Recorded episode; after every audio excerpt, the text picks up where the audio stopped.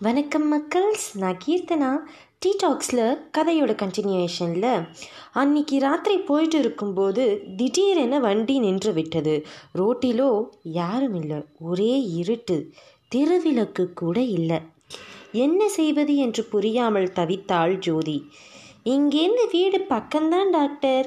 கால் மணி நேரம் நடந்தா வந்துடும் என்றாள் பூங்குழலி. சரி வா போவோம் என்று தனது மெடிக்கல் கிட்டை எடுத்துக்கொண்டு வண்டியை விட்டு இறங்கினாள். ஒரே மயான அமைதி. பூங்குழலியின் கொலுசு சத்தம் மாத்திரம்தான் கேட்டது. தெருநாய்கள் எல்லாம் லொல் லொல் என்று குறைத்து ஊலையிட ஆரம்பித்தது. இவள் இதயமோ பயத்தால் தக் தக் என்று அடித்து கொண்டிருந்தது.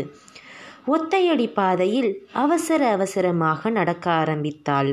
திடீரென மல்லிகை பூவாசம் வந்தது. பூங்குழலியின் தலையை பார்த்தாள். அதில் பூ இல்லை.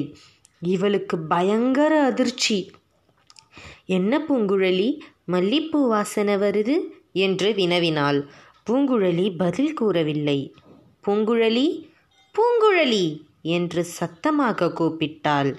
அடுத்தது என்ன நேர்ந்தது என்று நாளை பார்ப்போம்.